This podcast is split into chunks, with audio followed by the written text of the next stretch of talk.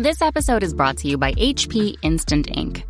No one is reading your mind, but H P Instant Ink knows when your printer is running low and sends new cartridges before you run out. So you never have to think about ink. For details, visit hp.com slash instant ink Spotify. Conditions apply. This episode is brought to you by PayPal. These days, choices are everywhere. Like, for instance, the milk in your coffee. Would you like it from a cow, a nut, a tree? Everyone wants options. And now your customers have a new option in the way they pay with PayPal in person. Just generate your unique Q R code in the PayPal app for them to scan and start accepting PayPal in person today. Learn more at paypal.com slash us slash get QR code.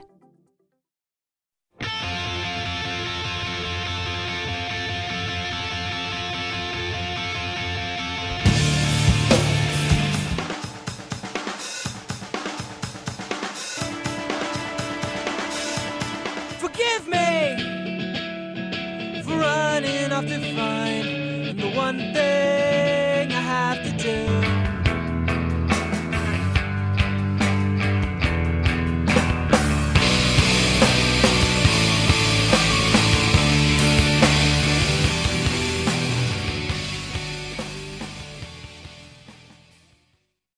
You know, I was in the suburbs, and there was not really that many good all ages options in the city. So when I was really just, you know, still a teenager and stuff, um, we actually had local venues. Like, I would be going to shows at like V F W halls and Elks lodges, and there was. And was that like punk stuff? Was that punk stuff? Was that hardcore? Was that everything? It was like punk, post-hardcore, hardcore, emo. You know, like that. You know how that whole world is really just kind of one for a lot of it.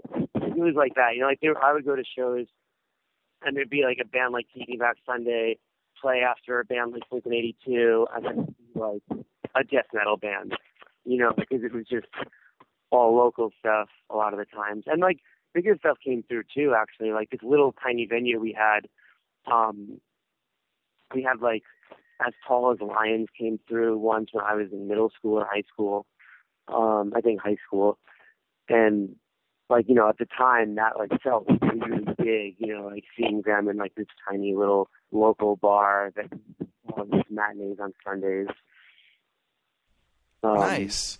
Yeah. And then I guess from that, were you, did you, did you start writing um, early on, or was it something later that you sort of really loved or kind of gotten into something into? It came later. I was, um, I was actually playing for most of my younger life, and that was always sort of my dream, you know, is like to make it playing.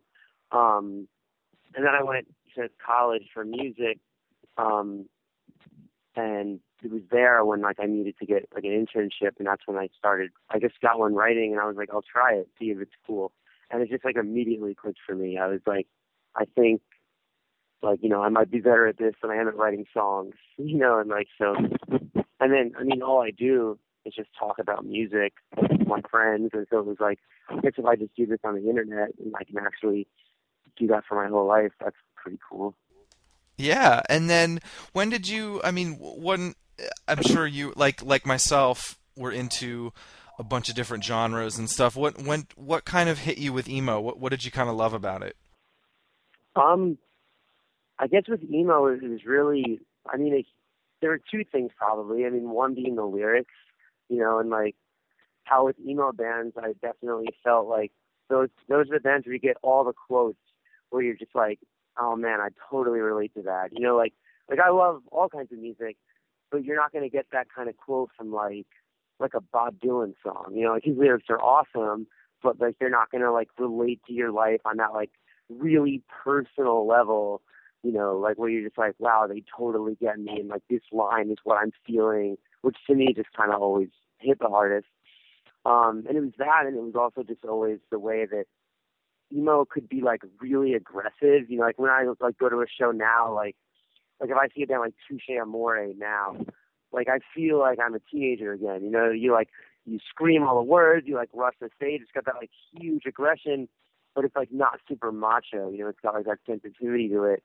With, uh, you know, I guess I want to get into sort of, I love, you had told me that story about how you kind of got the job and um, at, at Brooklyn Vegan. Was that was that your first in- internship?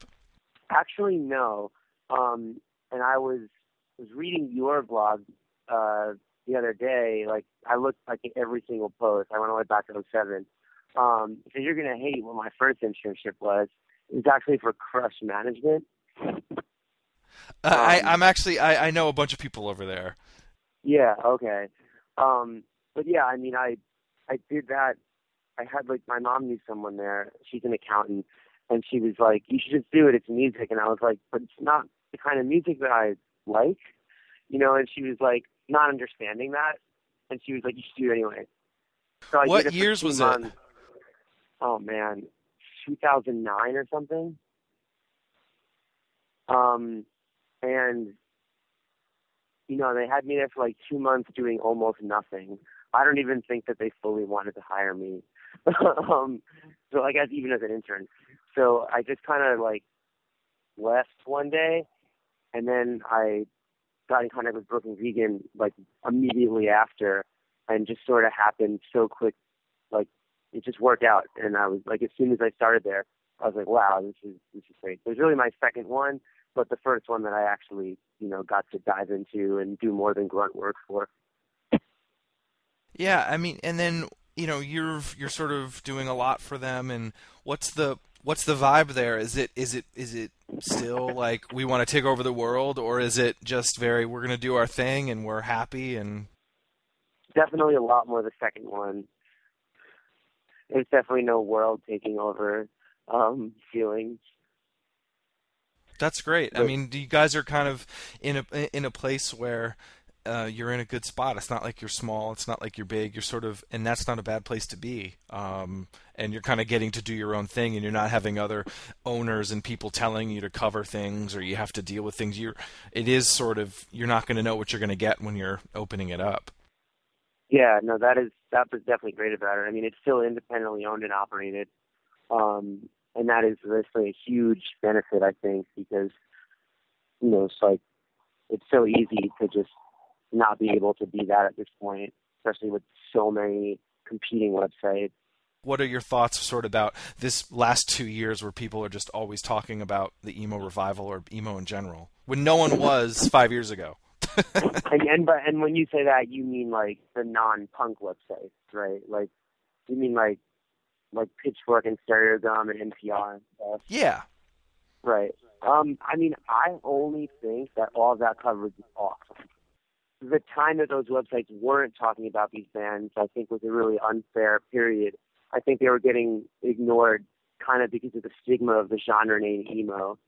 Yeah, I agree. I think that they weren't, they weren't kind of, there was such a stigma to it, and then it got, it kind of got cool. And um, I'm in the same way. I, I love it. I love that these bands are getting bigger. They're writing better records. They're be- writing better songs, and people are, you know, they're listening to it, but then they're also liking it. They're not just sort of playing it off, or not playing it because of the name associated with it. Um, And so, and I also think it's the age of people at the at the publications. We're old. We liked a certain thing when we were nineteen or twenty. Now we're working in a position where we can write about it, and so people are. Um. Mm. That's actually funny that you say that, because I think a, a part of it. I mean, not that not that I don't, but not that you aren't right. I do think a big part of it too is that there's also younger writers now, who, I mean, like I said, to me, like like my. You know, my entry band was Blink one eighty-two. I totally agree with you, because I'm in the middle. I loved Cheshire Cat and the first record, but then after a while, it was on M T V and Fuse all fucking day. I couldn't stand them. Um, so it's like you can kind of see where, yeah, it's definitely in the middle. Um, and it's definitely great for the bands. Oh, I, I, I just know that a lot of people in my generation, like, I mean, I'm in my twenties. A lot of people I know in their twenties, that is like what got most of all of them into alternative music. You know, I mean, like when, when I was growing up, like a band like Brand New or Taking Back Sunday, like that was alternative, you know, like that wasn't mainstream. Like, like the idea that emo is mainstream, that idea is what got all these bands ignored by a place like, you know, Pitchfork or N P R or something, like, because of the idea that like a My Chemical Romance or a Fall Out Boy is mainstream, then you would just completely ignore the whole scene and never find like, you know, like Foxing or something. Um, But I think, you know, before that, like to me, like I think it said Brand New, it was like a huge example of alternative fan. Like, you know, when I was when that was coming out, like I wasn't listening to like um you know, like the Microphones or something. You know, like um it was mostly emo and pop punk and punk and hardcore and stuff. Um and like, you know, the mainstream stuff would have been rap or like, you know, like dance pop, like, you know, the like the other kids in my school, you know, who had no interest in underground music, like they would make fun of you if you listened to any sort of rock band, unless it was like, you know, super bro rock like Nickelback or something. Um, that would be like, you know, like any any of those bands, like those Victory Records bands or drive through bands, that was considered underground, just like, in, you know, relatively speaking. Um, so I think that's a big part of it, is that there are people like in their twenties writing about music now who like got into a band like Wolf Parade or like, you know, like Clap Your Hands Say Yeah, or like whatever was like the coolest indie rock bands of the mid two thousands or something, got into that like because they were Taking Back Sunday and Thursday and stuff like that. Yeah. No, definitely. And I think it is, it's interesting to kind of see the ages of people and what they're writing about, and even, even younger, even younger if it's BuzzFeed, you know, it's like that kid's right out of college and he has access to this site that spews out garbage. Um, and some of those things are sort of taken um, farther, um, be it a band or um, a genre or something. So it is it is interesting to see how quickly things go now, where it doesn't need to be someone that's it doesn't need to be a gatekeeper anymore. It could be anybody. What are your what are your sort of thoughts on it right now? I mean, it's such a, a vibrant thing. There's great labels, there's great bands, there's touring. Um, do you feel there'll be a band that'll just break it break out of it and be not necessarily a hit, because that's such a weird term, but a one, yeah. It not necessarily from the genre, but just a band in general from this group of bands that are happening right now? Is there one that's going to do it, or you feel like it's it's just going to be a thing and kind of morph another way? It's weird to think about. Like, I've thought about it before, you know, I'm like, like is emo going to, is it going to do it all over again? You know, because like, Like, I was too young to experience, like, American Football and Mineral and Promise Ring firsthand. I got into all those bands after they broke up. Um, and, uh, and that's, you know, I was, I kind of, like, like my, my, like, intro into emo, just, like, so you could see where I'm probably, like, Jimmy Eat World, just Taking Back Sunday, Brand New, Thursday, like, the two thousand one, two thousand two kind of albums then. Um, and then I went back, like, because I was like, this is all the thing, where did it come So I'm like, and so I'm like, oh wow, like they all like this band called Sunny Day Real Estate. You know, I'm gonna buy that album too. You know, and like, and so I like, so my, so I didn't experience the late nineties firsthand, but what I've read online, like I just read your interview with Mike Kinsella, and he just seemed so blown away that anyone would like American Football. Um, and and that's how it feels now. Like I feel like all these bands would be just blown away if in fifteen years they were playing three nights at Webster Hall, all sold out. I would like I don't see any of them as like a band with any kind of mainstream crossover potential. I think I do mainstream potential. Like, like all, all the big bands that I think are breaking the mainstream out of what you might call indie, I feel like are already pop in a way. Like all all the bands that have really just skyrocketed out of just from indiedom to popdom, like has been these bands like Haim and Chvrches. And these bands that, like, I would call synth pop or something. I wouldn't be not even surprised that they are popular, you know. Um, and that is the indie to pop, like, thing right now in my mind. Um, but maybe, like, I guess if I had to guess, my guess is it would just be, like, that completely random thing that no one saw coming. You know, the way that, like, that, like, My Chemical Romance became sort of the biggest emo band of the two thousands. And, like, I mean, I was personally never a fan of them. And when I first heard them, I was kind of, like, almost already over it. Um, I was like, Thursday did this better and, like, less makeup. Um, and then it's so weird, you know, that they got absolutely huger than Thursday. Like, I would have never thought that if you would have told me when they first came out, this band was bigger than Thursday. Um, so, I mean, like, if it does happen, it's probably going to be just, like, someone, it's not, I don't think it's going to be the most beloved band. is what I mean to say. Yeah, no, you're right. It's the it's it's it's the band that copies the band that did it really well that gets popular. Yeah. So that'll happen again. So someone's going to copy Foxing and then be really big. Yeah, right.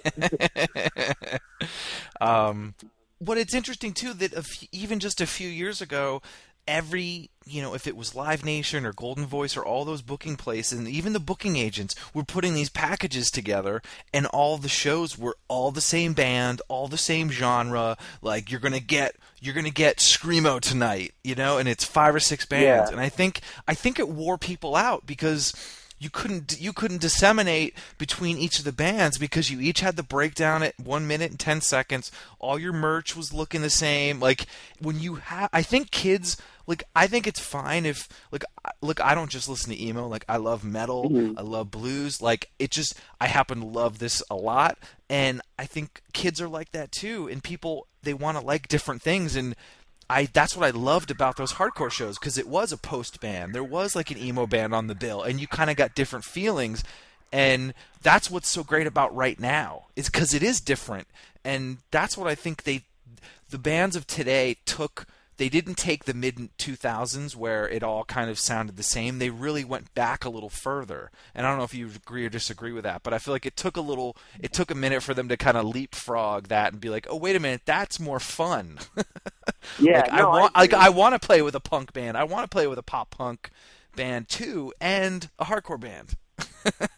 I definitely agree. I mean, I, in my opinion, the way the whole emo revival started, I mean, I think with bands like Algernon Cadwalder and Snowing and stuff, so I think made these really, really intentional moves to be like, we're going to forget the last decade of emo and sound like Cap'n Jazz and Braid. You know, like, and I, I think like, I don't dislike those bands. I think they were, they're fun to see live. I don't think they brought anything original to the table. Um, but I think they were like these necessary bands. Like they had to happen. And it almost makes sense that they're broken up now that the thing is blown up huge, because I see them as like these really important transition bands where like they had to go back to strictly playing Cap'n Jazz Braid style music. So you could get a band like The World Is a Beautiful Place to take a lot of those elements and put way more into it and make something really original at this point in time where like nobody was really ready for original emo yet, you know, because there's a, any ties to a, that mainstream eyeliner scene of the mid two thousands, any signs of that at all, people would just turn away. Yeah, that's interesting. What other bands do you think were there at that time? I mean, I remember all those, but I'm just, I'm like, I'd love to hear your sort of, was it, and it was Snowing, like, it like was... Like pre the big break period? Yeah. I mean, like, there was like, I mean, actually, like, The World Is kind of was a band around then, too. Um, but like Everyone Everywhere in nineteen ninety-four and Cassavette. And I mean, also like those bands, I think are really specifically the sort of math rock style Cap'n Jazz thing. Like, I mean, did you find it funny like, that they, did you find it funny that everybody copied, copied Cap'n Jazz? Because I was like, why wouldn't you copy the Promise Ring? Why didn't you copy, you know, I, Sunny Day or, or Mineral? Like Cap'n Jazz, agree. like I, like I have the Cap'n Jazz record. I love them. I love all the connections to it, but it just, it wasn't, it, it, I don't know, like it wasn't like the most amazing emo band ever. Oh, I one hundred percent agree. I think it's really awesome to hear you say that. I think more people need to say that. I mean, the whole reason that actually it took me a while to fully love the new stuff, because like I saw Algernon and Snowing when they were around, um, and I didn't love it. Like I was like, it's all right. Um, but like for me, I was like, you should copy like Mineral and Promise Ring and Sunny Day. And like those I thought were way better bands than Cap'n Jazz. And well, I mean, I like American Football more than Cap'n Jazz, and like maybe even Owls um, more than Cap'n Jazz. I mean, and, um, and Mike and Mike would agree with you, because yeah, like they were figuring it out. They were just like kids. Like it was just, it, I was like, why is everyone copying Cap'n Jazz? Like, can someone fucking put a hook in there? I totally agree. And I think that's part of why it started, you know, to become, you know, better. Like, because I think, like, there's, have you heard that band Courtesy Drop? Yeah, they're fucking great. Yeah, they remind me of, like, Knapsack, the Promise Ring, you know, and I was like, hell yeah, like, bring on the Knapsack and Promise Ring revival. Like, I, And then I Balance like, and Composure. Balance and Composure brings the post a little bit to it. And they, they wrote a ridiculous record that's, you know, I think that song Reflection is like, you know, that is like a radio song if in in oh, yeah. in, in in the right time and place. It would have and, been in oh three, I think. Like they they remind me a lot of like like Deja and Tandu era Brand New. And like and even like a little bit of that late nineties grunge in there too.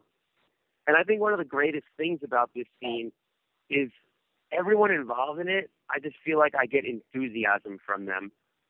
Like um It's the reason you know, like, I'm I'm I'm excited about music again. Partly yeah, because me, of no, everybody. Me too. Like absolutely. Like I like I you know, like especially as like Brooklyn Vegan is very much like I would say, you know, mainly in the indie rock world, or at least was at one point for I mean there were so many things, but you know, like if I had to generalize, Brooklyn Vegan is the indie rock world. Um, and so being there for a while and really immersing myself in that scene, I just very quickly found how jaded everybody is with it and how, like, it's almost cool to be bored, cool to be apathetic, cool when your lyrics don't mean anything and make any sense, and when your band has no stage presence, and cool when songs are.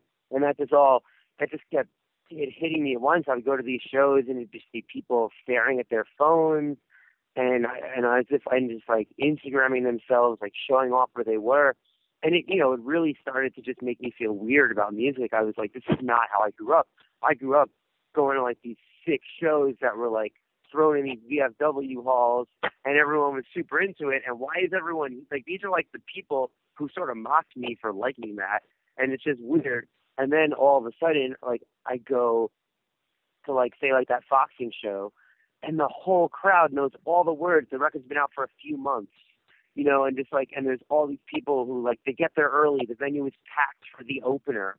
Like, you don't see that at like, uh, you know, other scenes of music. I, I, I feel like every show I go to in less closely knit, less like smaller scenes like this, the opener is just played for nobody. And it's unfortunate. And like, not only are these fans there and the fans are the words, but the bands are all friends and they've all played together and they help each other out with like the little and that took time. In their towns, and it like it feels to me like this is the current version of like whatever the D I Y punk circuit was like in the original days. Like, you know, like like I you know, I wasn't there for Minor Threat, but I've read a lot about it, and the way that like Minor Threat became friends with Black Flag and they and they helped out the D C bands in like, you know, California and vice versa. Like that's what it feels like when you get like, you know, like The World Is and Foxing and like and all these bands. Like it, I feel like they're doing like that original punk mentality of like we're all in this together and no one really likes us but the people who do really like us. I, I, I think that's a really good point that I haven't thought about, is that it is it is reminding me of that, and it is the only difference is there's some Instagram, internet, it's faster. And the bands are connecting. You know, you're able to kind of connect a lot quicker. Um, yeah, you definitely. Know, it's it it isn't a letter. It's not a tour date. It's a Facebook message and a Bandcamp account, and you're sort of friends with them, or you, you connect with them based on music. I mean, I've met so many bands through the site instantly um, that have either found about the site and talked to me, send me their band, and I'm instantly friends with them. Um, you know, and I think it is it it does have that feel still, and you're totally right. Like these bands are all friends, and yeah, there's one of them's going to get big and there's going to be a beef and whatever it is, but this cycle right now, right at this moment, it still feels good. Yeah, definitely. Like in every, like I don't feel like, I mean th- definitely this scene I think is more prone than other scenes to, like you said before, like package tours, but it doesn't feel like it's calculated as like what you were saying before, like a Live Nation kind of thing, and like here's five screamo bands.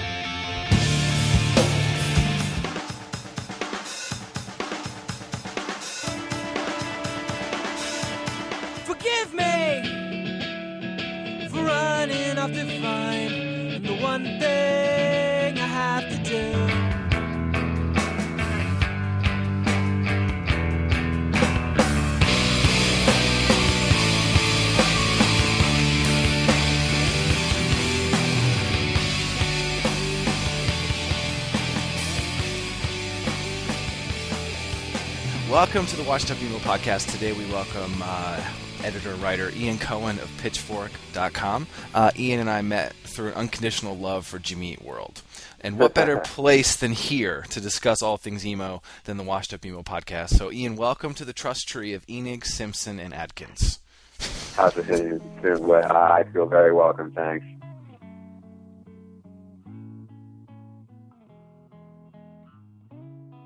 I mean, yeah, you know, I think about, uh, you know, writer, the writers that, like, you know, the bigger publications, you know, myself, like Kyle McGovern at Spin, um, you know, the guys at the A V Club or whatever. Um, you know, it, it, it's, we were in a position, like, you know, in two thousand ten, I was not a contributing editor at Pitchfork. I was, you know, a staff guy. And, you know, it's, You know, for it's it's just a combination of factors, such as, you know, the music is so much stronger now. Uh, you know, bands improve quickly. I mean, that's been the case with a lot of, you know, emo bands who make it to their second record uh, tend to tend to get, you know, better. I mean, like, you look at the leap that Brand New made. Uh, you look at the leap that Jimmy Eat World made from, you know, Static Prevails to uh, Clarity. Uh, you know, there's just a couple of examples, and you're seeing it, you know, happen again because, um, you know, these bands all work together and inspire themselves, you know, inspire each other. And, uh, you know, these bands, like, start young very often. And uh, right now we're seeing, like, a lot of bands who, you know, are kind of, you know, bubbling under in two thousand ten, you know, towards the, towards the tail end when, you know, band, when um, I guess what people consider to be, like, hot topic emo or whatever.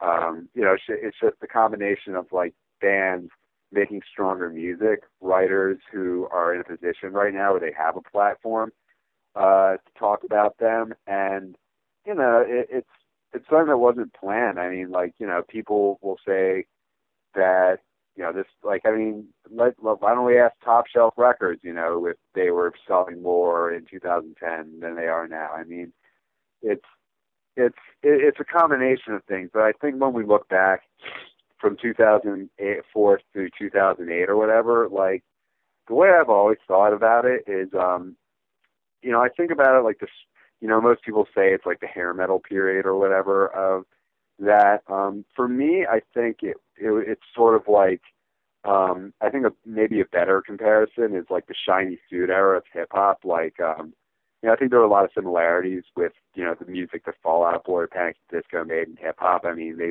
chase that association by having Jay-Z, but I think, you know, it's, as a hip-hop fan, you know, personally, like, I look back at, you know, all the purists who said, you know, stuff like Biggie and, like, you know, Puffy and Mace and, like, you know, Rough Riders and all that, like, yeah, it's, so it didn't have a lot in common with, like, you know, the old school, like, pure, you know, the real the real hip-hop, whatever, but all the same, it got, like, a, a lot of young people uh, into the genre. And once they found that stuff, they were able to get, like, deeper and, like, find the roots of it. And so, you know, I think in a lot of ways, like, bands like, you know, Taking Back Sunday or, you know, Fall Out Boy or Panic, who got on M T V, um, you know, like, if that gets people to read Alternative Press or Absolute Punk or whatever, like, maybe that's, like, the entry point. That's the crossover. And, you know, from those bands, you can find out about, Uh, you know, Cap'n Jazz or, you know, whatever roots type stuff we're, t- you know, we're talking about. So, yeah, I mean, I think, I, I don't, I don't think anyone's wrong in telling the story. I mean, like, yeah, it did go underground um, in between two thousand four and two thousand eight, two thousand nine, two thousand ten. Um, it did, you know, there was, uh, you know, some, there was stuff going on. Um, but, you know, at the time, like, if we're talking about, you know, well, where where where was Pitchfork or where was Spin or where was the A V Club? I mean, like, you know, most of these bands, like, really weren't ready for any sort of, like, public, um, you know, any sort of, like, you know, big sort of press push. So, um, you know, it's just it's just about, like, it, I mean, it's it, it's weird because, like, it, it it moves to me in a in a fashion similar to hip hop, not where everything is, like, cyclical, but, like, in a sense that, um, you know, it, it's very fluid and it keeps moving. And it's so vague that, yeah, there's always going to be, like, you know, real, like, classicist style stuff, but there's, you know, always going to be bands who learn things from, you know, Taking Back Sunday and Panic! At the Disco and Cap'n Jazz. I mean, you look at a band like, you know, You Blew It. Um, I I think they call their style of music nineteen ninety-nine, and, you know, those are the years that, um, you know, that's when, you know, Clarity came out, and that's also when um, I believe, you know, How It Feels to Be Something On came out as well, and also, you know, Get Up Kids, uh, you know, Something to Write Home About. I mean, those are all completely different records. Um, but, you know, they have learned, you know, like good modernists, how to fuse all that stuff together. So, um, you know, it is, you know, so the new bands that are here today, it's like that, you know, much like a lot of the rappers that you hear have learned to, you know, really kind of fuse certain regions and certain styles. So, um, you know, it's, it, I think it's just, it's like hip hop and that's, it's not like rock music, I guess, where, you know, it's more cyclical, you know, where you have like the new rock revolution, then like you just go back into grunge again or like rap rock. So um, it's been interesting, but I think in all ways it, it, it reached a peak in two thousand thirteen where, um, you know, it was just ready to be like acknowledged by, you know, bigger, more outside, you know, more outside the alternative press, absolute punk world. Why then, why then now is there a negative connotation, not negative, but I just feel like now everyone doesn't want to say the word emo revival. Don't, the hashtag is now a joke, just like just like emo was a joke, and it and it, yeah. and it went away again, and now there's a term to it when, you know, whatever it was called, twinklecore, whatever the fuck that was called, tw- yeah, all that shit, which I was, I had no clue what that. I was so old, I had no, I was so no cl- clueless on that, but now. That word even is a joke. There's back and forth between publications. There's Twitter feuds. There's people saying it needs to stop. People seeing it need, or I, I said it first. I didn't. It's it's it's music. It's yes, it sounds like it. I, I guess it's just a term that's just going to be attached to this time period. But why is it now a dirty word again when it was supposed um, to be something I mean, positive? It's, well, I mean, I think for a long time it's always been a dirty word because, like, unlike hip hop, like you don't have like a five elements of emo. You don't have like the idea that it was, you know, like a social and cultural rebellion or whatever. Like, um, it, even if there was a certain aspect of it, you know, even if like you know the early guys like you know Right to Spring or Embrace or Fugazi or whatever, like say like this is the fucking term. Um, I think in in some ways. Um, The problem. Well, first off, I think people have the pro- a problem with the word revival because um, I, I think it's. I don't think people are you know in the wrong for using it. I don't think they're doing it with like bad intent. I do think it's more of like a renaissance or like a reclamation or what have you. But um, as far as the word emo goes, I mean, like in in some ways, it's because it's still embarrassing. You know, just the, just the word itself, the way it sounds is embarrassing to people. But I think with bands, um, you know, they, they, they've seen for a long time that um, it can really just kind of put you in this, in, in, in, in this kind of ghetto, like, you know, this proverbial ghetto where, you know, they've seen that, you know, for a long time, uh, most, you know, most publications, whether it's Spin, whether it's Rolling Stone, whether it's Pitchfork, uh, whether it's any, that emo is like a four-letter word. It's like, you know, that stuff does not get covered. Um, it's seen as, you know, childish. It's seen as yeah, not, not, not respectable. Uncool. Yeah. It's like, you know, and, you know, even back, like even back in two thousand one, I mean, like I, I hear about it to this day where it's like, uh, you know, stuff that precedes me being at the publication by like seven years, it's like, yeah, it's like, you know, yeah, like I we probably did drop like a three on like Bleed American or whatever. But um, I think, you know, in a lot of ways, like bands understand that um, to be indie rock is probably a lot more profitable, you know, than emo. I mean, like, look, I think a lot of bands will identify, like they'll say yeah, that's the stuff I was into, but you know, it, it's it's got just so much baggage because you know because even when it was, um, you know, there there really wasn't ever a time when um, you know, the fun, the, just the funny thing when I think about it right now is um, you look at like all the revi- like any revival or what have you that took place, you know, in the past five years or whatever, whether we're talking about like freak folk or, uh, you know, like post punk or like dance punk or whatever, like those at all at one time were all like, those were cool at certain point. And then, you know, just because some other thing kind of took over, like, you know, it's like post punk was always cool. But, you know, you get, like, a certain number of bands in, like, two thousand, two thousand one or whatever who, you know, sound like that again. Uh, same with, like, you know, like, Gang of Four was cool. And when Block Party and, you know, Maximo Park and, like, all those bands came about, it was cool again. But, um, you know, emo was never, um, you know, emo was never co-signed by critics. Uh, it was never a... Um, considered to be like very influential on like a lot of like any sort of bands that were considered cool.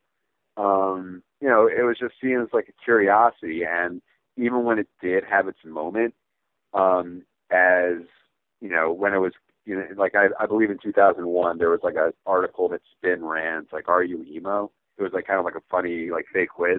You know, the bands at that time were like, you know, Dashboard Confessional and, you know, Jimmy Eat World and, you know, later on, like, Brand New and um, whatever. And, you know, for for a lot of people, a lot of, you know, case makers or whatever, it's like that music, well, for one thing, it's not cool. It never attempted to be.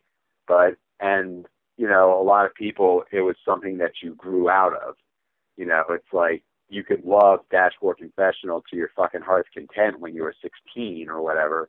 And, you know, let Chris Carrabba sing your pain about, you know, having the girl ignore you or whatever. But, like, it's seen as music that, you know, you grow out of, and which um, which is unlike any other genre I can think of. I mean, like, even, you know, not even not even Teen Pop. I mean, you'll find plenty of people in my in my position who, you know, that's their gig. Like, they listen to Teen Pop, and, you know, that's, because there's, like, I don't know, like, more truth to it, or be because, you know, there's the aspect of it um, being product, you know, it acknowledging its own uh, stance in being product. So, you know, I, I, if you're if you're a band that's coming up to, in the, it, today, like, you know, it, where you're, like, I don't know, like, You Blew It, or, um, you know, The World Is a Beautiful Place, or whatever, like, you know, to some extent, like, it, you know, to identify as emo will, you'll find people who, like, yeah, like, to me, it's like, fuck, I've been looking for shit like this for fucking years.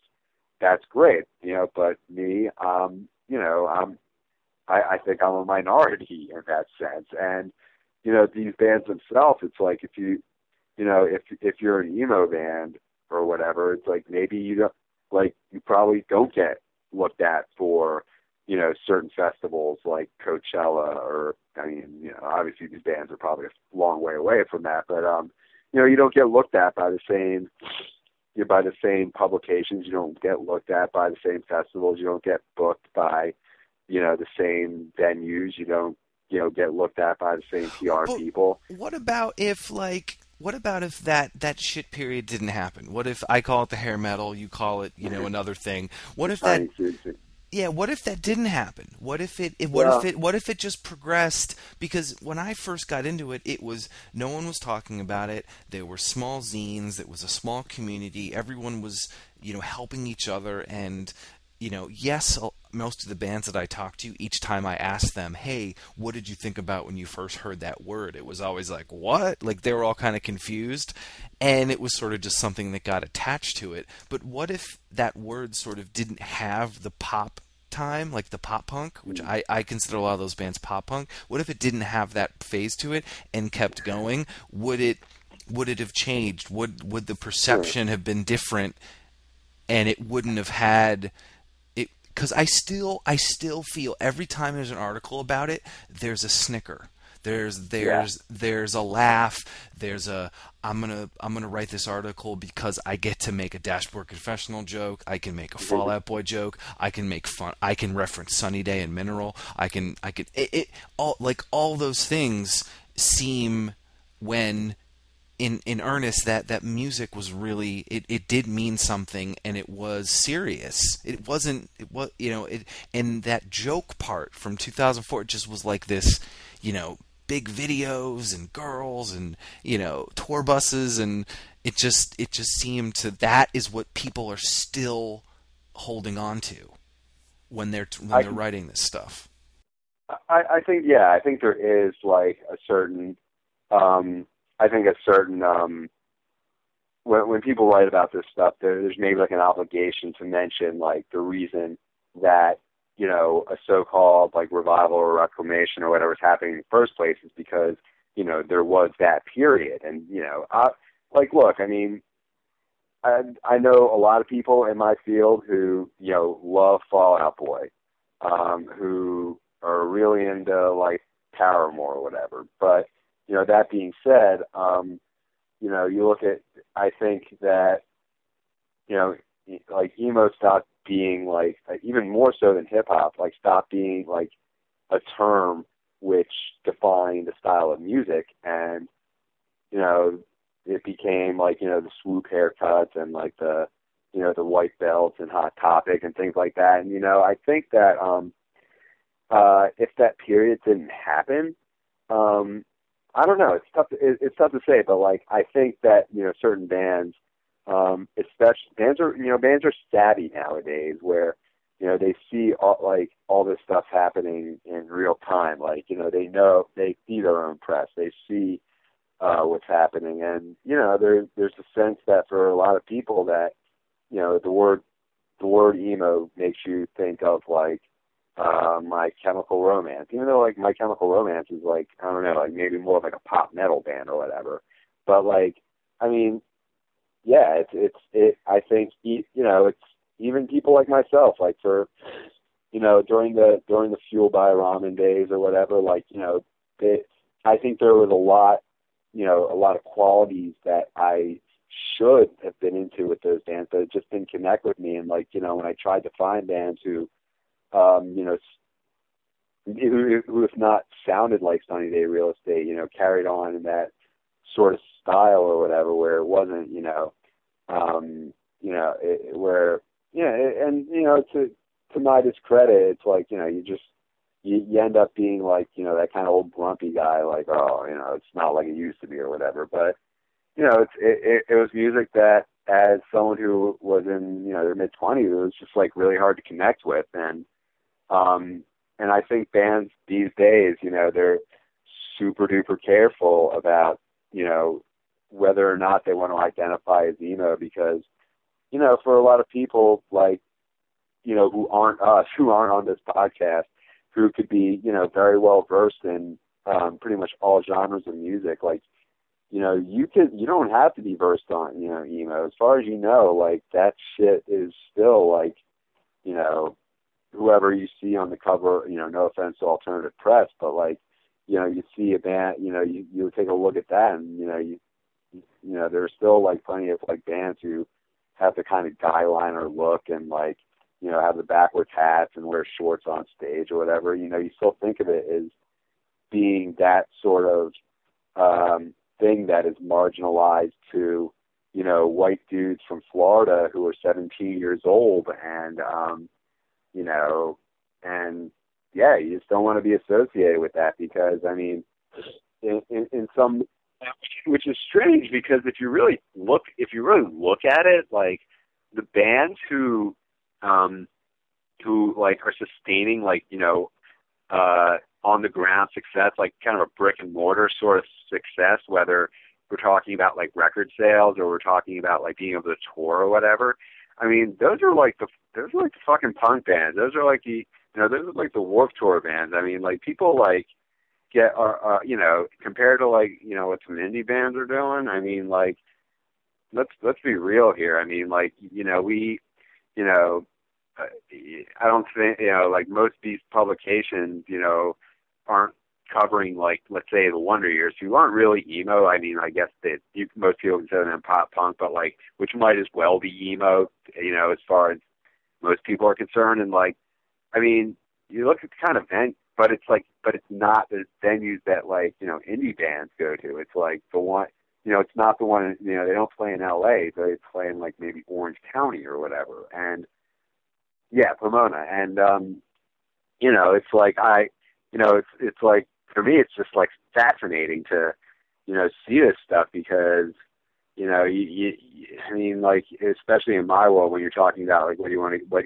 most people would consider to be like more, uh, like a typically indie publication, like an indie rock publication, like, um, you know, like, you know, when, like when we ran something on Balance and Composure, I mean, this is a band who like they debuted at what, like something like number thirty-five on Billboard or whatever. And like, you know, that, you know, when we ran, um, when we ran, um, you know, something on, uh, that song Reflection, I mean, like it just blew the fuck up. Like no one could anticipate. I mean, we didn't, you know, it, no one could anticipate that. I mean, maybe you could, but it was just like people were, you know, I think a lot of people in, you know, not just our own publication, but like other ones, like notice, like, you know, this is, and this is like, there's like this whole marginalized, not maybe not even marginalized, but just like kind of this, this crowd that is being ignored by all publications. And I mean, I, it's not just, you know, I'm not just talking about Pitchfork. Like let's, let me just, you know, state that right now. Like, I mean, When I mean it's rock music as a whole, but um, you know you look at uh, you there's like you know the people the, there's people who um, who you know people who listen to this music uh, aren't weren't really being engaged by any um, you know by any by any larger you know I mean it wasn't getting covered in Rolling Stone either like don't like it wasn't being covered by Pace magazine it wasn't being like, you know, and all of a sudden it's like this weird sort of, and, you know, that's why there's a lot of uneasiness, I think, uh, is because, you know, like there, there's this idea that, um, especially if like you're, you know, let's suppose you're someone who, you know, kind of orbits around the whole, like, you know, all press, like Absolute Punk, um, that sort of world. And all of a sudden you see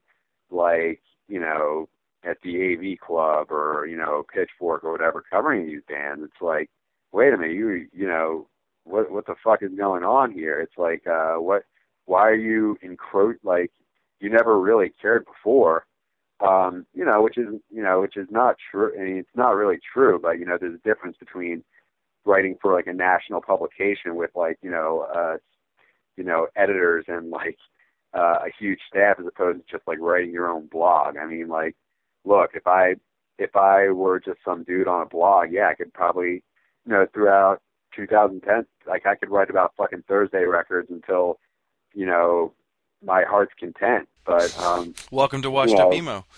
Yeah, exactly. No, I mean it was it was. I remember two thousand ten, and you know, someone mentioning to me, "Hey, Tom, there's this band that sounds like Mineral, and they're from this country." Like, what?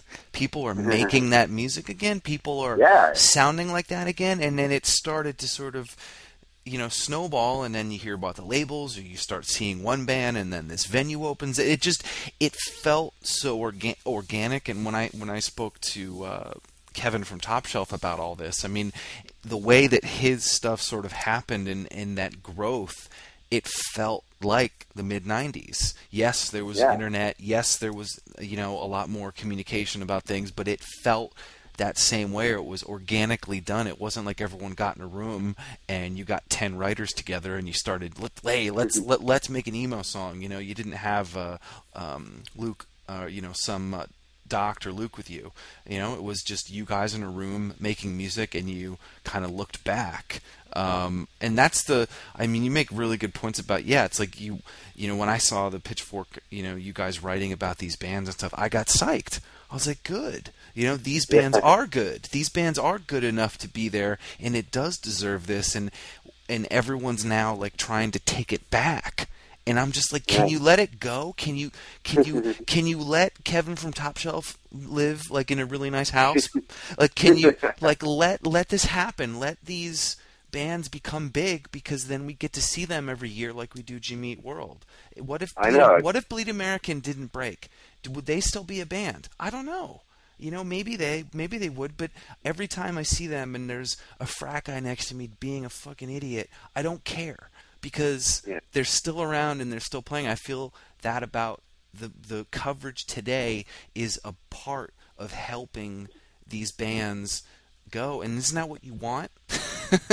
Yeah, I mean, and if if you know if.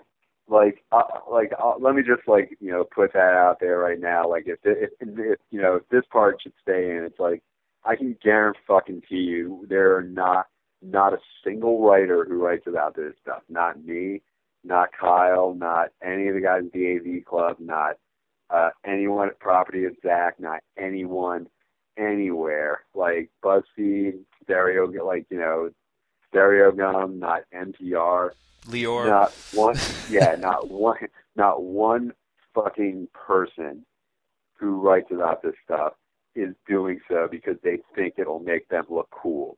As a matter of fact, if you write about this stuff, you're putting your ass on the line out there. Like, well, that's I mean, what I figured with you. I was like, holy shit, someone's writing about this on the, you know, the, the if if I had a if I had a dollar for every time your website's mentioned in my office, I would be.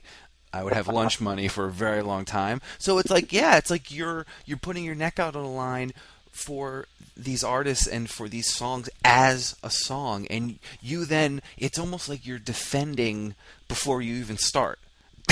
Yeah. Yeah, I mean, for, it's like no like, and that's the thing. It's like, you know, if, if, if nothing else, I mean, like, we, you know, and the fact is we're excited to talk about this stuff as well. You know, it's just like, you know, it's, it's you know, Uh, people say it's like, you know, you're just like kind of, I mean, like, look, I don't know what it does for like fucking traffic. I fucking, like, look, if it was all about like what traffic, you know, if it was all about what traffic what we could get, like, trust me, we'd probably post much, much more about like, uh, I don't know, like fucking Katy Perry or like nine inch, like nine inch nails or whatever. Like, if we wanted the most traffic possible, I'm sure we would post about like nine inch nails every single fucking day. But, um, you know, it's just like, you know, it, it's it's obvious that like just some people are uncomfortable, um, and you know, like, look, I mean, it's you know, they're it, it's funny when people like talk about like you know, well, you know, the money's going to change everything, you know, like you know, there's going to be this bubble that's going to burst with emo revival or whatever, and it's like that's just so silly because like like what's what's happening is like do you see like fucking uh, do you see The World's a Beautiful Place and I'm No Longer Afraid to Die on Saturday Night Live? I mean, do you see like you know a bidding war for like You Blew It or whatever? I mean, like no offense to those bands, or I mean they're, but you know it's just like it's it's not like uh, some, it's not like um you know this not, isn't this like, isn't Vagrant Across America. In fucking yeah, seven tour buses and, you know, selling out arenas. Or not arenas, yeah, but selling like, out those big venues. Like, th- this is yeah, not that. I got to see, like, you know, when they come to California, I'm seeing, like, a great big pile of leaves. I'm seeing Into It, Over It, and The World's a Beautiful Place at the same show. Like, they're fun. Like, it, it's just funny because, like, um, you know, it's like, what's going to, you know, like, there's, like, going to be a bubble or whatever. It's like, none of these bands are, like, fucking, like, you know, quote, like blowing up in the sense, like where, you know, like it, you, all of a sudden you have like band, you know, like you have a band like M G M T, let's say. And, you know, th- for a while that was what, you know, like a, a record label like Columbia would chase after, you know, you want a band that sounds like that.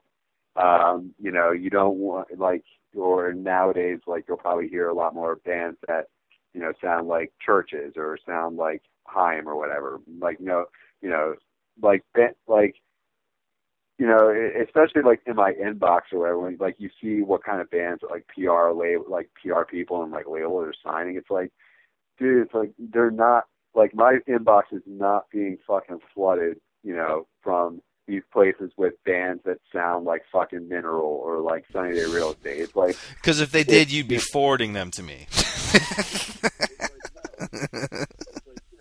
You know, read.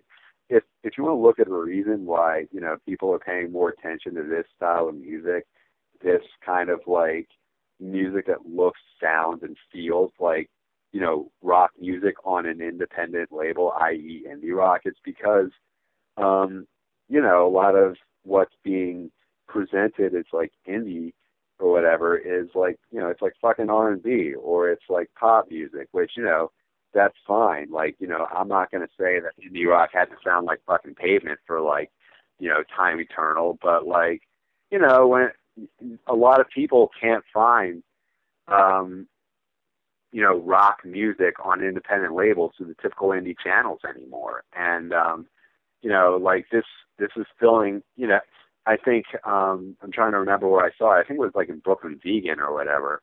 Um, I can't remember the guy's name who wrote it, um, but it was, you know, he made a really good point, and one that I agree with, and one I've been saying for a while, is that, like, you know, pretty much any band that, like, gets uh, called emo right now, like, emo is, like, indie rock right now. You know, when we talk about, like, you know, whether it's going to be, like, a bubble, or, you know, whether it's going to just, like, kind of, kind of fizzle out the way, you know, other, like, you know, post-punk, or, like, you know, Freak Folk, or like Bloghouse, or French Touch, or whatever did. It's like, um, you know, it's like there's not a lot of money being pumped into this. Like, you know, it's like we're not going to be, you know, no, no one's going to be, at, no one gets to act surprised if and when, like, Joyce Manor, you know, drops their next record, or if and when Title Fight does, or, you know, all these things. And it's like, okay, you know, like, you know, people like, you know, people, you know, ask, like, dude, man, it's like, you know, if you guys were, like, covering emo all year and you thought, like, how come it wasn't on our year-end list or whatever, or, like, it wasn't on anyone else's? Like, well, you know, first off, like, it's really fucking hard to make, it's really fucking hard to make our year-end list. Like, uh, it's, it's really fucking hard. Like, uh, yeah, you have to have consensus. Like, I'm just, like, one guy.